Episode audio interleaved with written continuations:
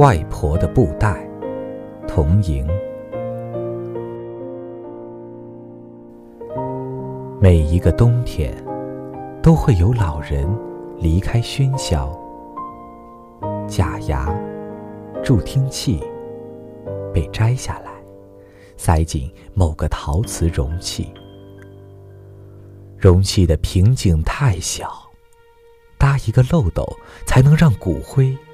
顺着内壁，像沙漏一样计量最后的时间。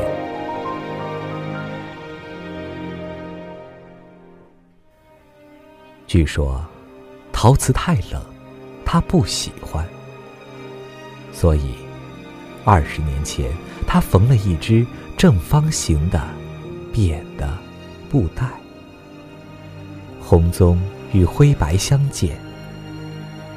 后来，他常年坐在屋角的藤椅上。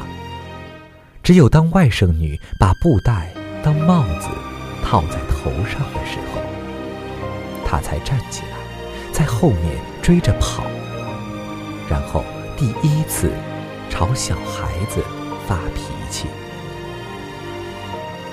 二十年后的冬天，那个潮湿阴暗的屋子少了一个人。